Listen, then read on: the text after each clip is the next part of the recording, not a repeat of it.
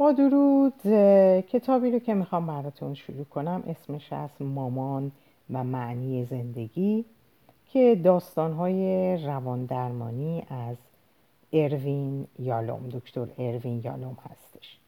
میریم که با هم در این قسمت مقدمش رو داشته باشیم. مقدمه. این روزها آموزش و درمان روانپزشکی در ایران مانند سایر رشته های پزشکی بد دورانی را میگذرانند. مشتاقان روانپزشکی با رویکرد مراجع محور انسانگرا متعالی و در شعن روانپزشکان و بیماران هوشمند ایرانی دوران گذار سختی را طی می کنند و خود را با برنامه ها و تغییرات کوچک سطحی و نامؤثر سرگرم کردند. در نظام آموزش روانپزشکی امروز ایران روانپزشکی امروز ایران متون آموزشی موجود کتاب مقدس شدند و استادان و مدرسان خشک مقدس و متعهد به آیه های پاتو شیمیایی دستیاران روانپزشکی ترسایان و طلبه هایی هستند بیچین و چرا و معصوم. کلاس ها و دوره ها و بخش آموزشی فضاهای ماشینی و یخزده برای تشریح بیماران روانپریشی که از بیکس و کاری بیمار شده و به ابزار آموزش استادان یا به درآمدزدایی بیمارستان های خود خودکفا بدر شدند و هر روز داروی معجزهگر جدیدی از نوع خارجی و اصیل آن توصیه می شود آن هم نه بر اساس نتیجه پژوهش بر بیماران ایرانی بلکه بر اساس توصیه کمپانی های خارجی نوشتن نسخه از روده دست استادان برجسته و تاکید داروخانه ها و در این میان سرگردانی و بیماری بیکاری بیماران در بخش ها انتظار برای ترخیص و بازگشت نزد خانواده.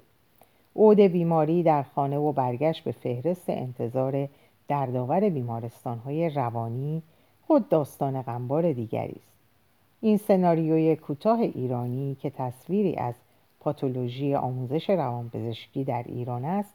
تقلیدی است از یک سناریوی غمبار بزرگتر که می‌توان آن را جنبش جهانی بیولوژیک در روانپزشکی لقب داد که اروین یالوم در آغاز بخش داستان تسکین از نوع جنوبی از همین کتاب به زیبایی به آن پرداخته.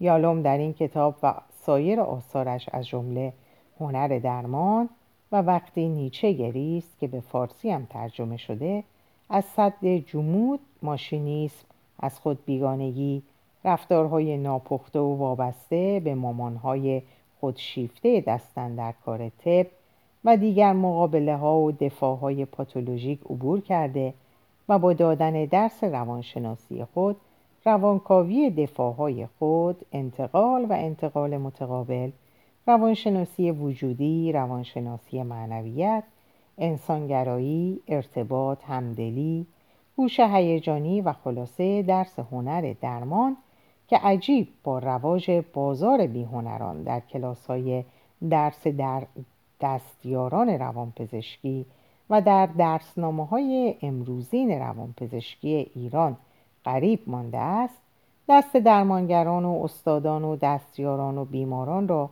با صمیمیت می فشارد.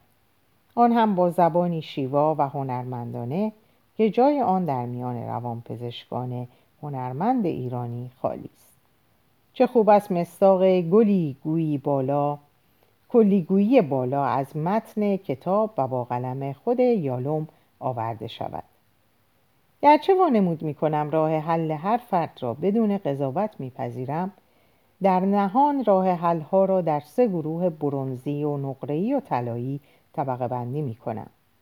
بعضی افراد سراسر زندگی را جنگ کینخواهانه می بینند که باید در آن پیروز شد. گروهی غرق در نومیدی تنها رویای صلح رهایی و آزادی از رنج را در سر می پرورانند. برخی زندگیشان را فدای موفقیت و ثروت قدرت یا حقیقت می کنند. برخی دیگر در پی تعالی خیشتنند و در علتی یا موجودی دیگر موجودی دیگر معشوق یا ذات الهی قوتور می شوند دیگرانی هم هستند که معنای زندگی را در خدمت به دیگران در شکوفایی یا در آفرینش می بینند یالوم در جای دیگر درباره فراگیری پزشکی در دوران دانشجویی خودش و اینکه استادان یادگیری از بیماران را تدریس نمی‌کردند چنانچه ما هم تدریس نمی کنیم می‌گوید. یادگیری درباره بیماران؟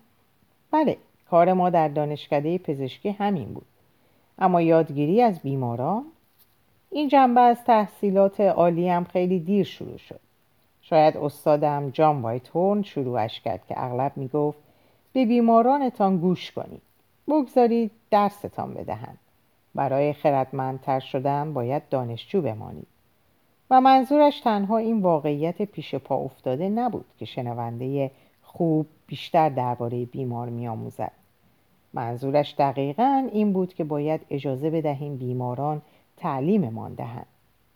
او درباره یکی از مراجعینش به نام پاولو که با سرطان پیشرفته سینه نزد او آمده بود با شناختی هستیگرایانه و احساسی انسانی و معنوی از فضای ماشینی و غیر انسانی پزشکی می‌گوید بعد درباره روزهای هولناک عود سرطان برایم گفت آن را دوره تسلیب خود می‌خواند و مکان تسلیب هم همان بود که همه بیماران دچار عود سرطان تجربه می کنند.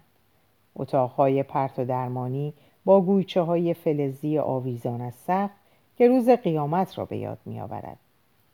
تکنسیان های بی و به سطوح آورنده دوستانی که نمی توانستند تسلی بدهند دکترهایی سرد و بی و از همه بدتر سکوت کرکننده مخفی کاری که بر همه جا حاکم بود با گریه برایم تعریف کرد که وقتی به جراحتش که با او دوستی 20 ساله داشت تلفن کرده فقط توانسته با پرستار صحبت کند و جواب بشنود که نیاز به وقت دیگری نیست. چون دکتر دیگر کاری از دستش بر نمی آید و می‌پرسید دکترها چشان است؟ چرا نمی‌فهمند حضور بیریا و صمیمانهشان برای بیمار چقدر مهم است؟ چرا متوجه نیستند همان لحظه ای که دیگر کاری از دستشان ساخته نیست؟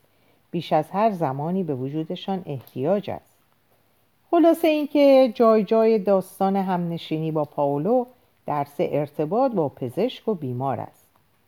هنگام مطالعه کتاب باید این نکته را در نظر داشت که دو داستان آخر رویارویی دو جانبه و تلسم گربه مجار برخلاف سایر داستانهای کتاب تخیلی و همانطور که یالوم در ابتدا و نیز پینوشت کتاب اشاره کرده اصول مورد نظر نویسنده در لفافه داستان گنجانده شده است.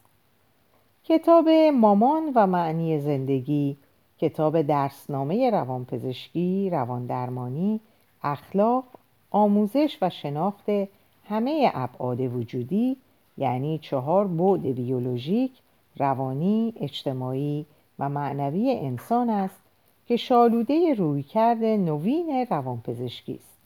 و انستیتو روانپزشکی تهران خوشحال است که با به همکاری خواندن سرکار خانم دکتر سپیده حبیب و انتشارات کاروان در ترجمه و چاپ این کتاب های ابتدایی پرداختن به این رویکرد را در ایران برمیدارد.